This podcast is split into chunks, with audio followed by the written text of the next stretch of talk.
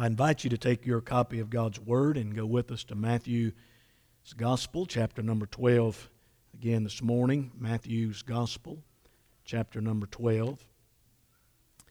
And we're going to read verse number 38 through verse uh, number 42.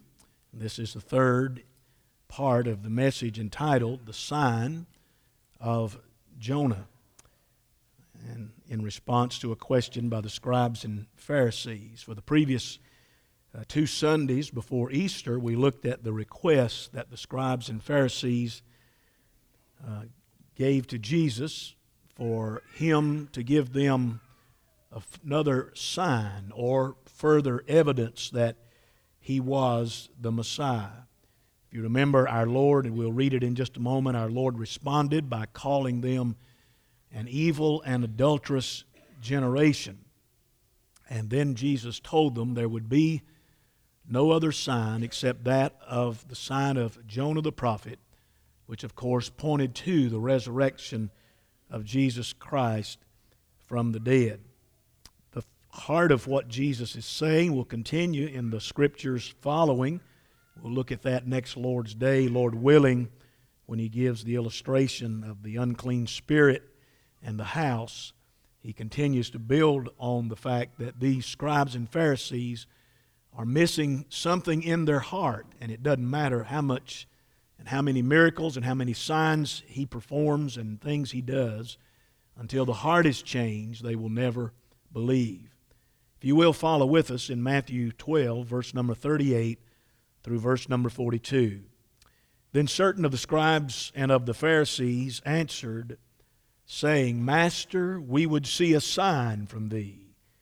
But he answered and said unto them, An evil and adulterous generation seeketh after a sign. And there shall no sign be given to it but the sign of the prophet Jonah. For as Jonah was three days and three nights in the whale's belly, so shall the Son of Man be three days and three nights in the heart of the earth. The men of Nineveh shall rise in judgment with this generation and shall condemn it, because they repented at the preaching of Jonah.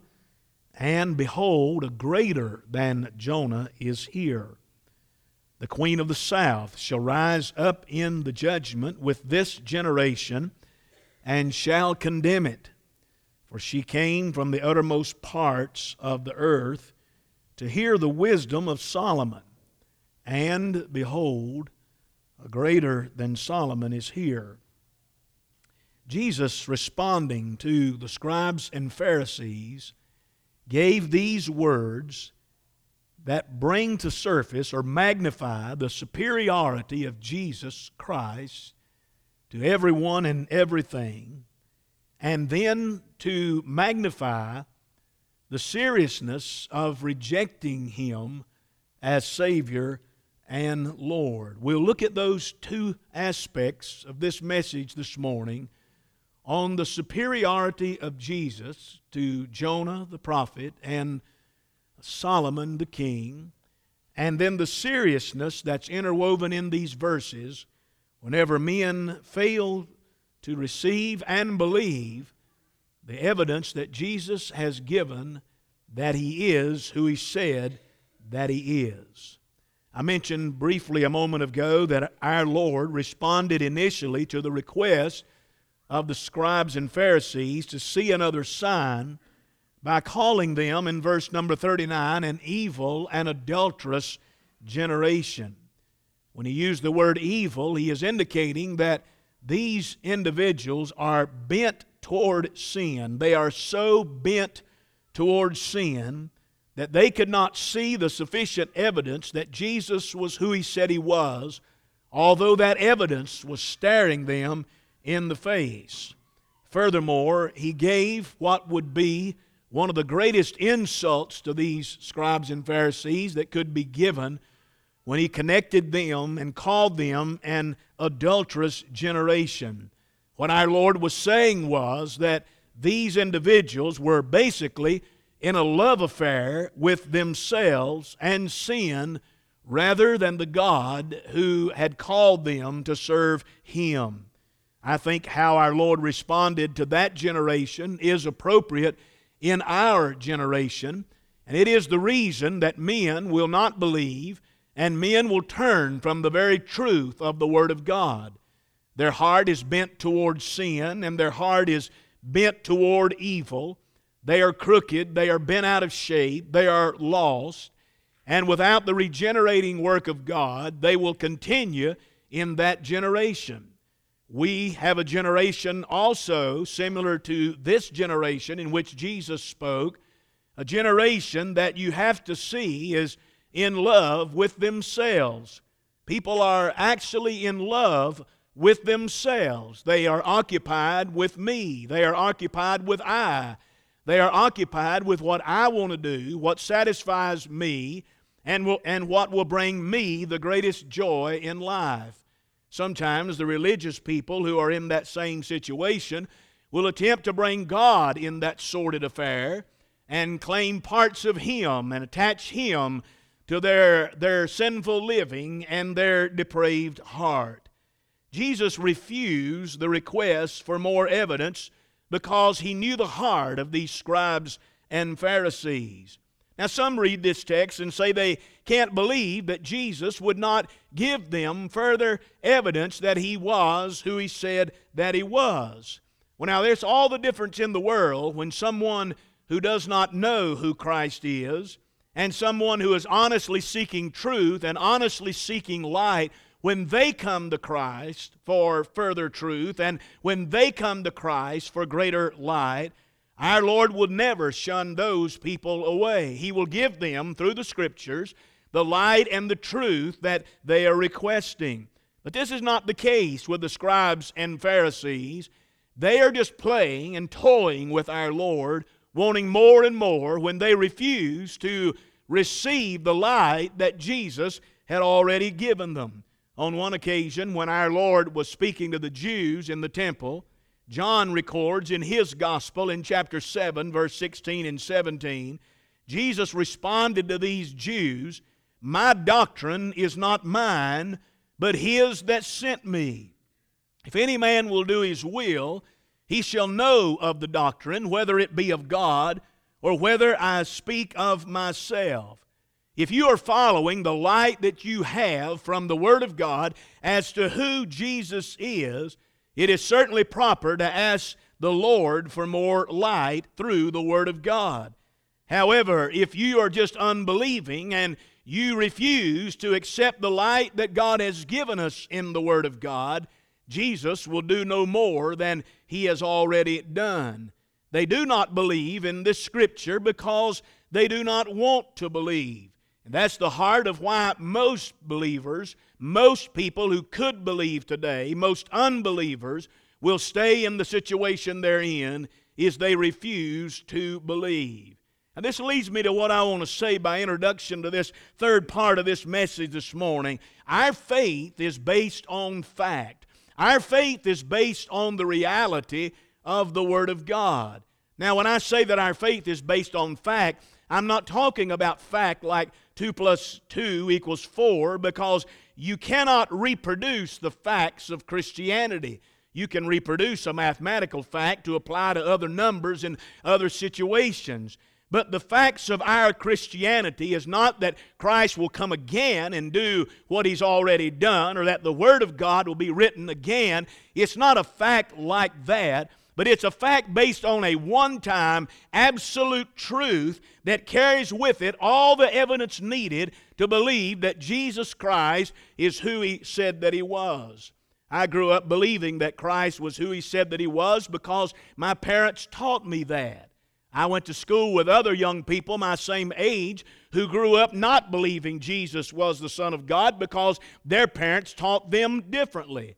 So, what's the difference? Well, they could no more go to heaven on what their parents taught them than I could go to heaven on what my parents taught me until I, by the regenerating power of God and the work of the Spirit of God, believed by faith that the truth my parents taught me was indeed based upon the Word of the living God. We have sufficient evidence this morning that is based on the fact We teach our children truth. We teach our family truth. And then they come to a point in life where they must believe that God's Word is what ha- they've been taught. That's what Paul told young Timothy. He said, From a child, from a child, thou wast taught the Holy Scripture, which made thee wise unto salvation. Our faith is based on fact, it has conclusive evidence.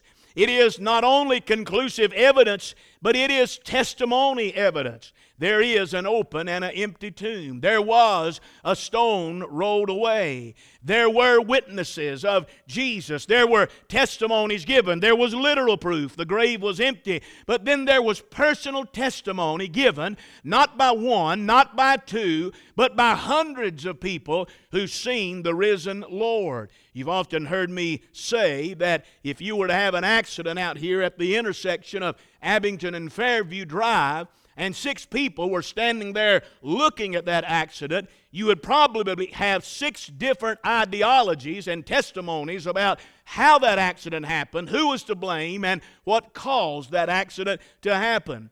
But if you take the Gospels of our Lord, Matthew, Mark, Luke, and John, written by different men from different places, under different circumstances, miles apart, years apart, and yet when we read them, they all testify to this undeniable fact that Jesus Christ died, was buried, and rose from the grave. And he was seen of many witnesses. The Apostle Paul uh, builds on that as he tells us about 500 brethren seen him at one time. Yes, our faith, our Christianity is not based just on fact like 2 plus 2, but it is based on an absolute certain fact that will never be reproduced again in human history. 1 Corinthians 15, 3 through 8. Here is the evidence. Paul said, For I delivered unto you first of all that which I also received. In other words, Paul said, What I'm telling you, I received. How that Christ died for our sins according to the Scriptures.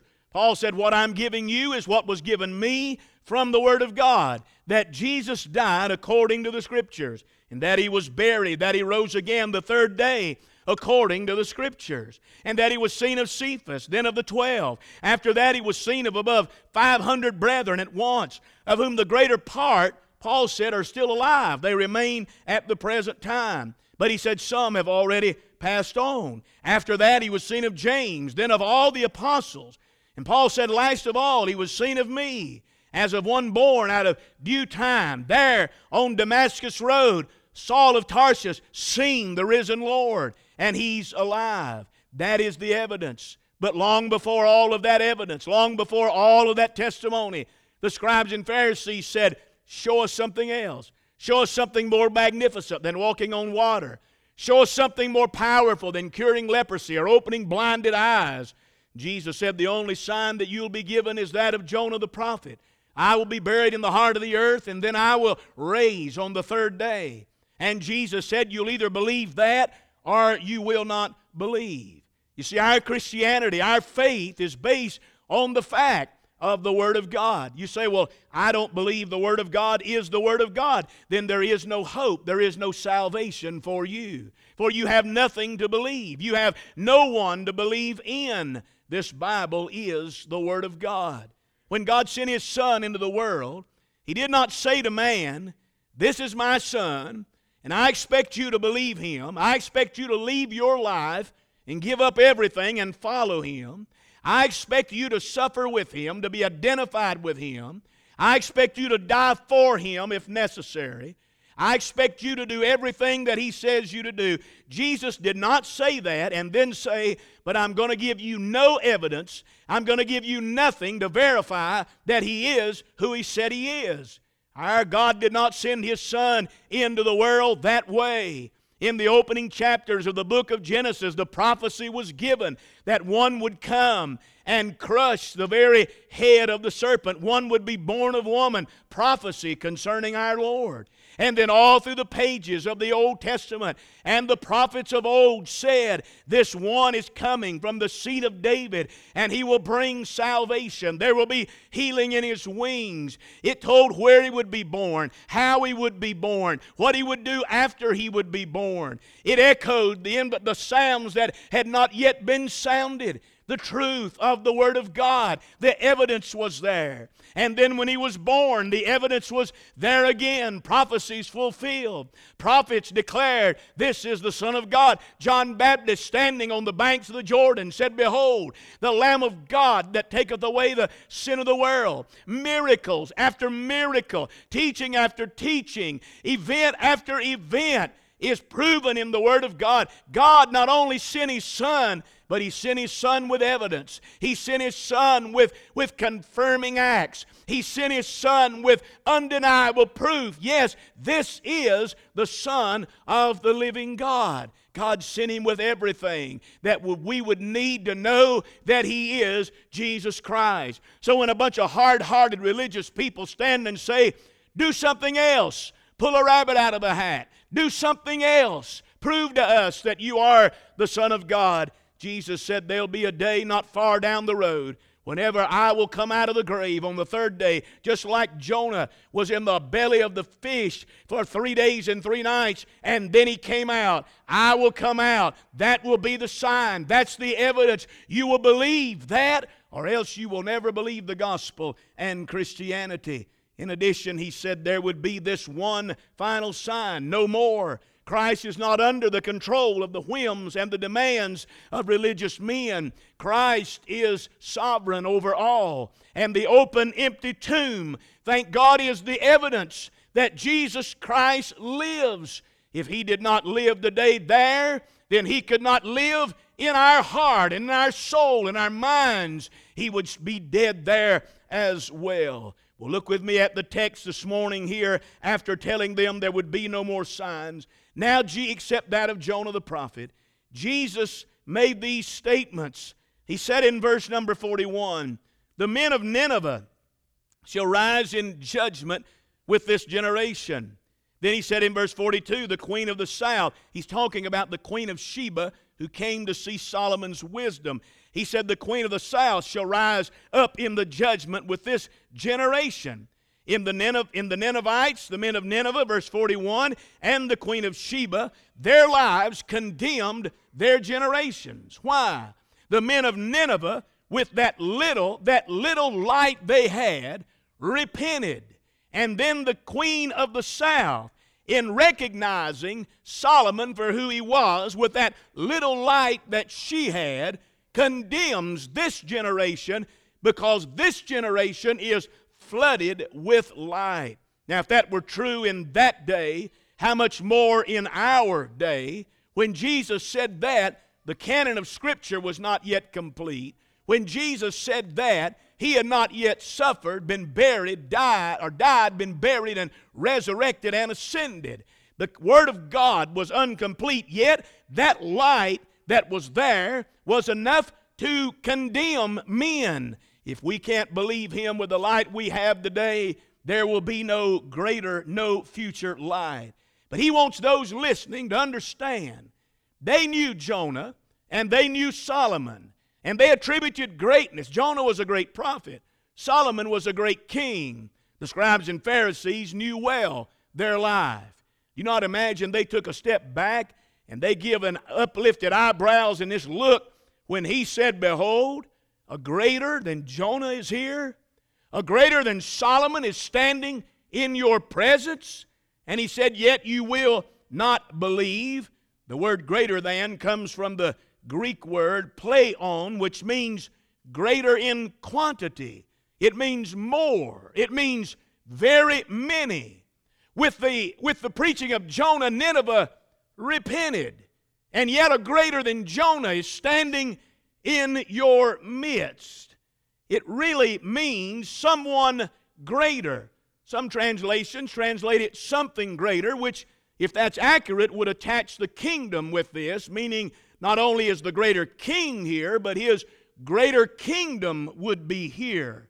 But please don't miss what our Lord is saying in both of these illustrations. He is claiming to be greater than Jonah. He's claiming to be greater than Solomon. And it's a clear claim of deity. And that really is at the heart of the problem of the scribes and Pharisees is their rejection of the deity of Jesus Christ. That is still at the heart of most people's problem today who will not believe, who will not repent. They don't want to believe that Jesus Christ is who he says that he is. According to this Bible, he is God in the flesh. He is not just a Son of God, he is definitely not a created being of God. Jesus Christ is God in the flesh. That's the cornerstone of our faith.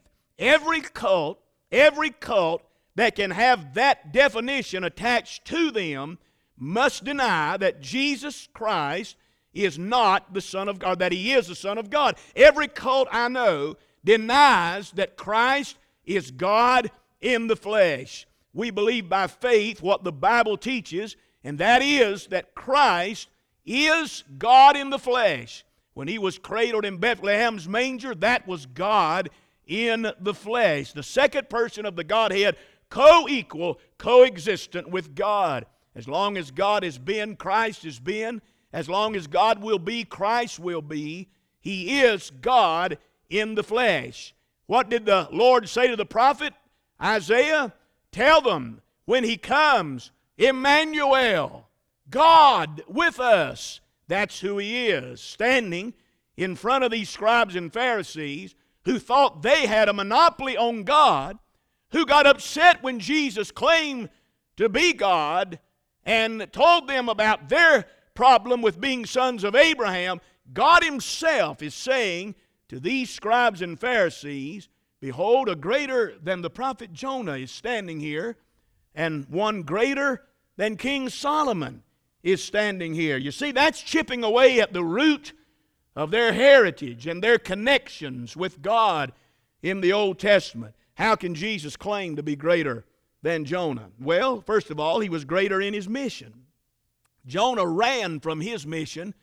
Thank God Jesus ran to his mission. Jonah went away from where God called him. Thank God our Savior came where God sent him. He was greater in his mission. Jonah tried to do away with the will of the Father. Jesus came to do the will of the Father. He was greater in his mission. Jonah, secondly, was greater in his message. You know that Jonah preached a message of physical deliverance from the city of Nineveh being overthrown by their enemies. Jesus preached the gospel, which is a message of spiritual deliverance from the condemnation of sin and eternal wrath of God. He was greater in his mission, he was greater in his message. Jesus was greater in his miracles. If you go back and read the book of Jonah, Jonah did zero miracles. No miracles did Jonah do. And yet, the Ninevites believed Jonah and repented at his preaching. Jesus had done miracle after miracle after miracle, some say over 30 in the Gospels that Jesus did. John tells us many more things he did we couldn't even put in the book if we knew them. Miracle after miracle for all to see. And yet the Ninevites repented, and Jonah did no miracles, and the scribes and Pharisees will not repent. They're saying, Do one more. Jonah was spewed or vomited out of the belly of a great fish. What is that compared to our Savior rising from the dead from a cold, dark tomb? Thank God Jesus is greater than Jonah. He went on to say, secondly, in verse 42, that he was greater than Solomon. It said this Queen of the South came from the uttermost parts of the earth to hear the wisdom of Solomon. And behold, Jesus said, a greater than Solomon is here. What he's saying is, you walk 50 feet to question me about who I am. You're standing within 10 feet of me when I cast a demon out of a boy and open, or a man and open his blinded eyes, and you say that I done that by the power of the devil. He said, I tell you that there was a queen of south, we know to be called the Queen of Sheba, who traveled traveled long and hard and many miles based on a rumor that she had heard about a king who had all of this wisdom. And he's saying, Behold, a greater than Solomon is standing here. What he's saying is, why would a queen, on the basis of a rumor with no validity tied to it, somebody just told her that the, there was a king in, in Israel that had wisdom, unprecedented wisdom, why would she travel all of those many, many miles to come and check that out? And you're standing five feet from eternal life and you will not believe. Could I pause here for a moment and ask you, what is it going to take for those of you who are unsaved to believe on the Lord Jesus Christ? And I have the glorious privilege of telling you what it's going to take has already been accomplished, and that's the finished work of our Lord, his death, burial, and resurrection. Whosoever will may believe, and whosoever will can call upon the name of the Lord and be saved. With great hardships, it's estimated this queen traveled over 1,200 miles on the basis of a rumor to have her questions answered.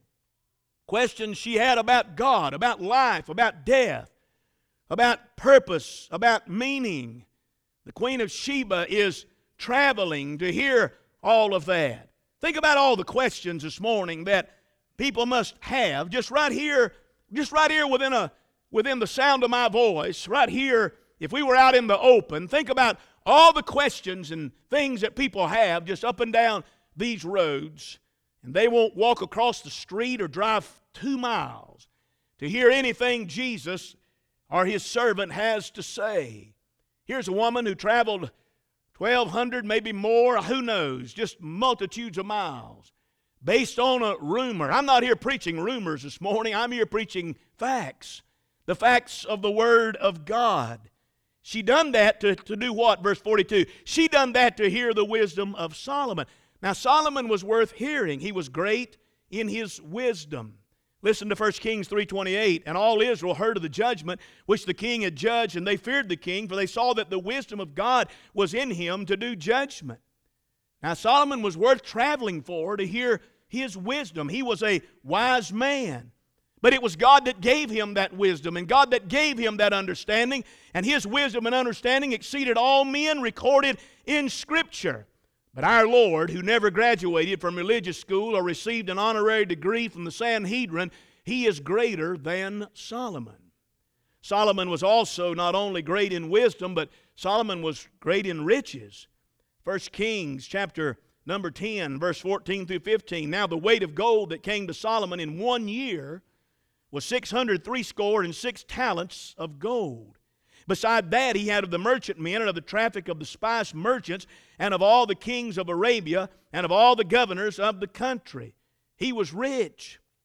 But our Lord, our Savior, Paul tells us in Ephesians, was rich in mercy. Can I just say to you, these scribes and Pharisees, they don't need a king who has 603 score talents of gold they don't need a king who traffics in merchandise. They need someone rich in mercy. Thank God when those of us came poor in our sin, we found a Savior who was rich in mercy and rich in grace. Solomon was great in his rule. He's a great man. 1 Kings 11 42. And the time that Solomon reigned in Jerusalem over all Israel was 40 years.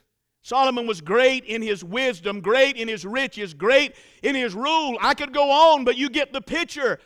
These scribes and Pharisees knew who Jonah was. They knew Solomon was great, and yet Jesus said, Behold, a greater than Jonah is standing here, and a greater than Solomon is standing in your presence. How so? Well, let's look at it for just a moment. First of all, Christ was greater in his birth. I'm not going to go in detail, but those of you that have been in church any amount of time in your life, you know where Solomon came from, don't you? You know his heritage. You know his lineage. Of course, David's son, but you know about David. You know about all of that stuff. That's how Solomon got into this world. Well, how did our Lord get into this world? I could preach it, but let me read it. Now, the birth of Jesus Christ was on this wise. When, as his mother Mary was espoused to Joseph, before they came together, she was found with child of the Holy Ghost. Solomon came in this world because his parents came together the natural, God ordained way. But our Lord came into this world the unnatural way. Our Lord came into this world before Joseph and Mary came together sexually. He came here conceived of the Holy Ghost. I submit to you, a greater than Solomon is standing here in his birth. Solomon was born in an illuminated palace, our Lord in a cave or a barn. Christ was born when the Jewish race was lost in religion and unbelief.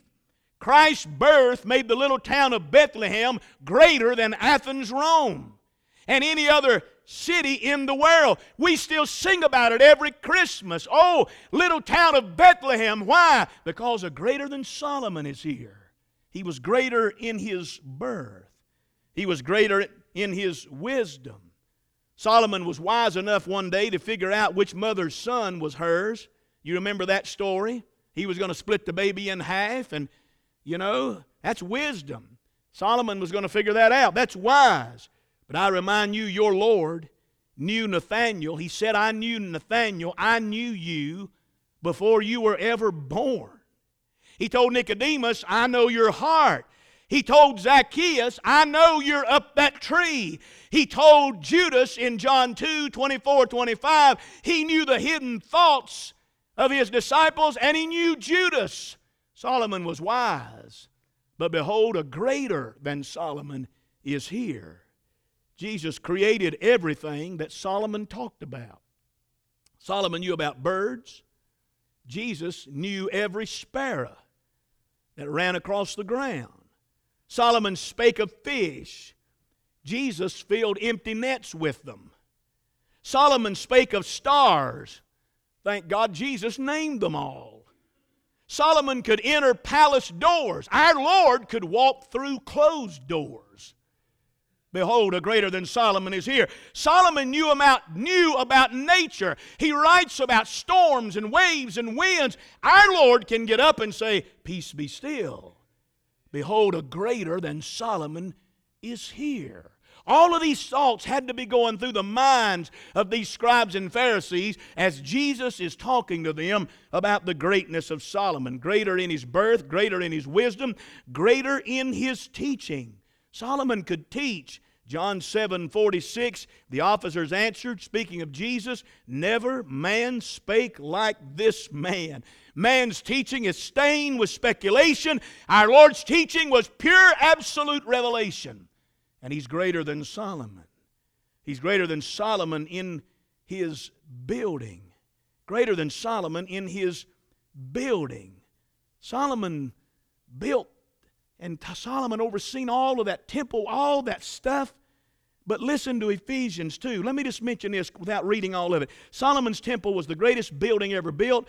183,600 men worked on it for seven and a half years. It cost 300 million to feed the workers. It was built without the sound of a hammer, built out of timber, marble, ivory, gold, silver, iron, and brass. Yet you and I this morning, are a part of a holy temple. Ephesians 2:19 you are no more strangers and foreigners, but fellow citizens with the saints and of the household of God. You're built upon the foundation of the apostles and prophet, Christ Himself being the chief cornerstone. Isn't it amazing that the temple that man went into in the Old Testament was built without the sound of a hammer or nails?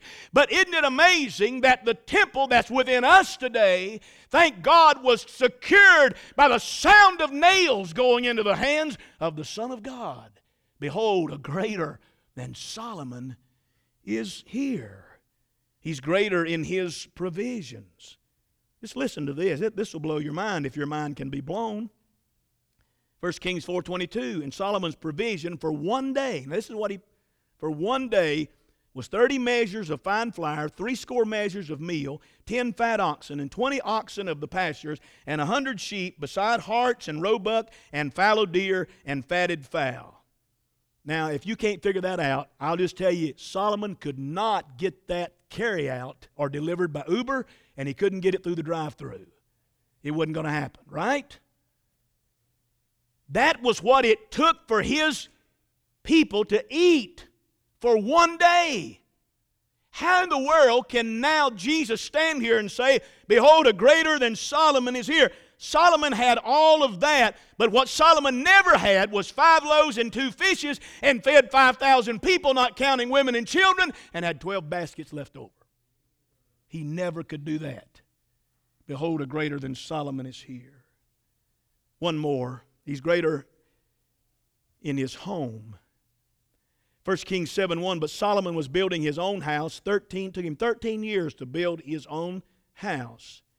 And he finished all his house. Boy, that's a great man. Building that's a great house.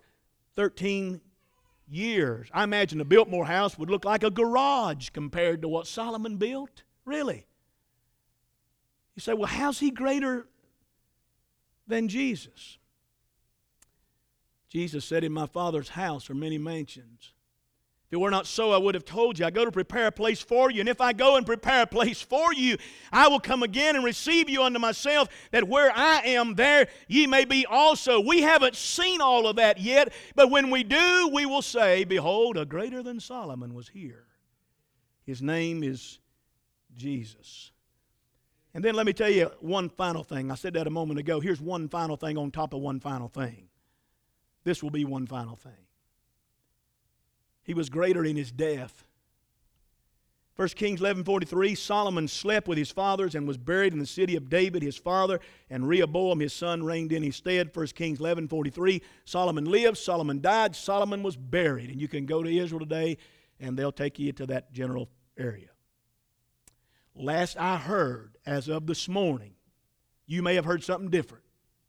Last I heard Nobody has ever claimed Solomon was anywhere different than where he was buried. He's still there. Last I read, our Lord ain't. Our Lord is greater in his death because our Lord has risen from the dead. This is all going through the minds of these scribes and Pharisees. Behold, a greater than Solomon is here. The superiority of Jesus. Let me say quickly in closing the seriousness of rejecting Jesus. Now, the seriousness of this will not fully be seen till we look at this next week in verse 45 through 50, where Jesus tells a very serious story about what happens when a man tries to clean up on the outside and nothing changes on the inside. But he is pressing the seriousness of this even now within this text when he says to them, in the day of judgment, when all men stand before God, the Ninevites will condemn you because they repented and you've not. And he said, The queen of the south will condemn you and all who reject Christ because she went with great effort in search of the truth, and you're standing right in the presence of the truth and will not even ask the truth to save you.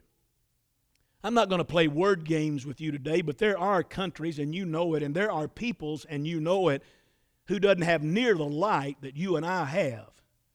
And yet they will call out unto God for salvation.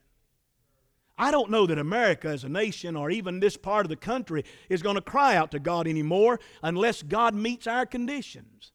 And unless God does for us what we want Him to do. We've already took, taken the pure gospel of God and watered it down to a health and wealth gospel which says, I'll serve you if you'll bless me. I'll follow you if you'll give me good health. I'll do what you want me to do if you'll fill my shelves full and if you'll bless me. That is not in the gospel of Jesus Christ.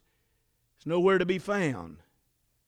The scribes and Pharisees and all who hear Jesus' words should realize the seriousness of rejecting Christ. As I said, he will illustrate that in verse 43 through 45. This past Wednesday, during Wednesday night and into Thursday morning, 19 year old Avion, and I may pronounce his first name wrong, Avion Baker, was shot and killed while walking out of Wendy's at Northlake Mall in Charlotte. He had just clocked out of his job. He was leaving to go home. That was one of, I think, four homicides within two or three days in Charlotte, which is nothing unexceptional now. Of course, we have them here, they're everywhere. But I read several comments of mothers and communities, community leaders related to the shooting of this 19 year old boy and all the homicides among young people. One community leader said this, and with this on my mind, it struck me. She said this, and I quote Is this a game to these young people? Do they not realize the consequences for themselves as well as others? End quote. Is this a game, she said to these young people? Do they not realize the consequences? I don't think they do because they've played games all their life. They've played games where you kill a bunch of things and then you push a button and them things get back up and live again and you kill them again. I want to tell you, standing before Jesus are scribes and Pharisees that in a few moments of time will be in eternal torment under the wrath of God because they've rejected Jesus Christ for who He is. And listening to the gospel being preached today are men and women, boys and girls, who think that life has no consequences. And that when things get bad, you just push a button or you reboot and everything goes well again. That's not the reality of life. The reality of life is all who die outside of Christ spend an eternity in a dark torment where the soul dies not, the fire is not quenched, and the wrath of God is burning upon you forever and forever with no opportunity of ever coming to Christ again. That's the reality and the consequences of rejecting Jesus Christ. Well, preacher, if God would do, stop the sentence. Listen to this sentence God has done don't give me if God don't there's no if in this. Salvation is of the Lord. To quote Jonah. Salvation is of the Lord. A greater than anybody you can name is here. He's here in the Word of God. He's here in His living presence today. And all who hear this message should repent of your unbelief, call upon the name of the Lord, and be saved. Listen to John 3 17 through 19. For God sent not his Son into the world to condemn the world, but that the world through him might be saved. He that believeth on him is not condemned, because he that believeth not is condemned already, because he hath not believed in the name of the only begotten Son of God. And then listen what Jesus said. And this is the condemnation that light is come into the world, and men love darkness rather than light because their deeds were evil. This is exactly where the scribes are standing. This is exactly where many of you are standing and sitting today. Light has come in the world, but you're going to stay in darkness because you love darkness rather than light. Commenting on the verses I just read, Dr. Merrill Tenney, author of the book the Gospel of Belief, which is a commentary on John's Gospel, writes these words, and I quote Judgment is the logical consequence of unbelief. As the man who turns his back to the sun deepens his own shadow, the darkness in which he walks, so the unbeliever intensifies the darkness of his own soul by his unbelief. His unbelief is in itself an admission of sin, since he will not come to the light to have his deeds made manifest and evaluated. End quote. Why do men live? Why do men do what they do? They've turned their back on the sun, and it's revealed in the darkness in which they are walking. Preacher, what sign, what evidence is God going to give to my generation, to our generation? We don't get to walk and talk with Jesus like these men did. We don't even get to literally see the empty tomb, although I've been to Israel one time and saw a tomb that was one of two that they say could have been that of the Son of God. It didn't affect my faith one way or the other. What do we get? Well, we get the most glorious gift God left us. Thank God we get the gospel. 1 Corinthians 1:22 for the Jews require a sign and the Greeks seek after wisdom but we preach Christ crucified. Under the Jews, a stumbling block, and under the Greeks, foolishness. But unto them which are called, both Jews and Greeks, listen to these words Christ, the power of God and the wisdom of God. The gospel is Christ, the power of God and the wisdom of God. A power and wisdom greater than Jonah, and greater than Solomon. The sign of Jonah continues to this very day. And those of us here this morning who are Christians, those of us who have believed the gospel and are saved, you know in your heart that God has raised him from the dead, and we know that because the Word of God said that. That's how we know that. There's probably a half a dozen, maybe, it may not be that many people here today that's actually been to Israel and seen one of the two tombs they said Christ could have possibly been in. That's not the issue. The issue is do we believe the Word of God? By faith, we believe. And someday, because we believe, we will live eternally with Him forever and forever. For those who have never trusted, those who do not believe, those who, like the scribes and Pharisees, are saying, I, I need to see more. I've got to do it. I've got to do a better search. I leave this with you. And John's coming. We're going to sing before we're dismissed. For those who've never trusted, listen to the prophet Isaiah. Ho, everyone that thirsteth, come ye to the waters. And he that hath no money, come ye buy and eat. Yea, come buy wine and milk without money and without price. Isaiah 55 1. Come. Come to Christ. Father, we thank you this morning for the sign of Jonah, the sign of your resurrection. Thank you that you are greater than all. You're greater than Jonah. You're greater than Solomon. You're above all things, and by you all things consist. Thank you for the evidence. Thank you for the completed Word of God, the Scriptures, which are able, as they did young Timothy, to make a man wise unto salvation. I pray you'd save men and women this morning by your engrafted Word. I pray that your living Word would work in hearts. We are born again by your Word. The grass withers, the flowers fade.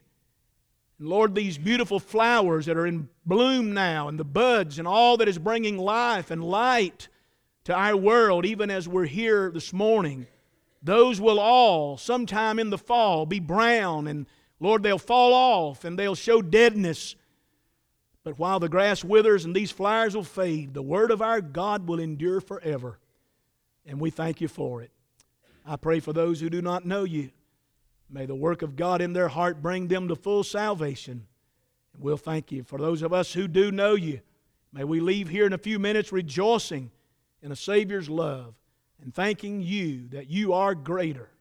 You're greater than Solomon, Jonah, greater than the prophets, greater than the buildings, greater than everything. The angels of the heavens, you're greater than, than it all.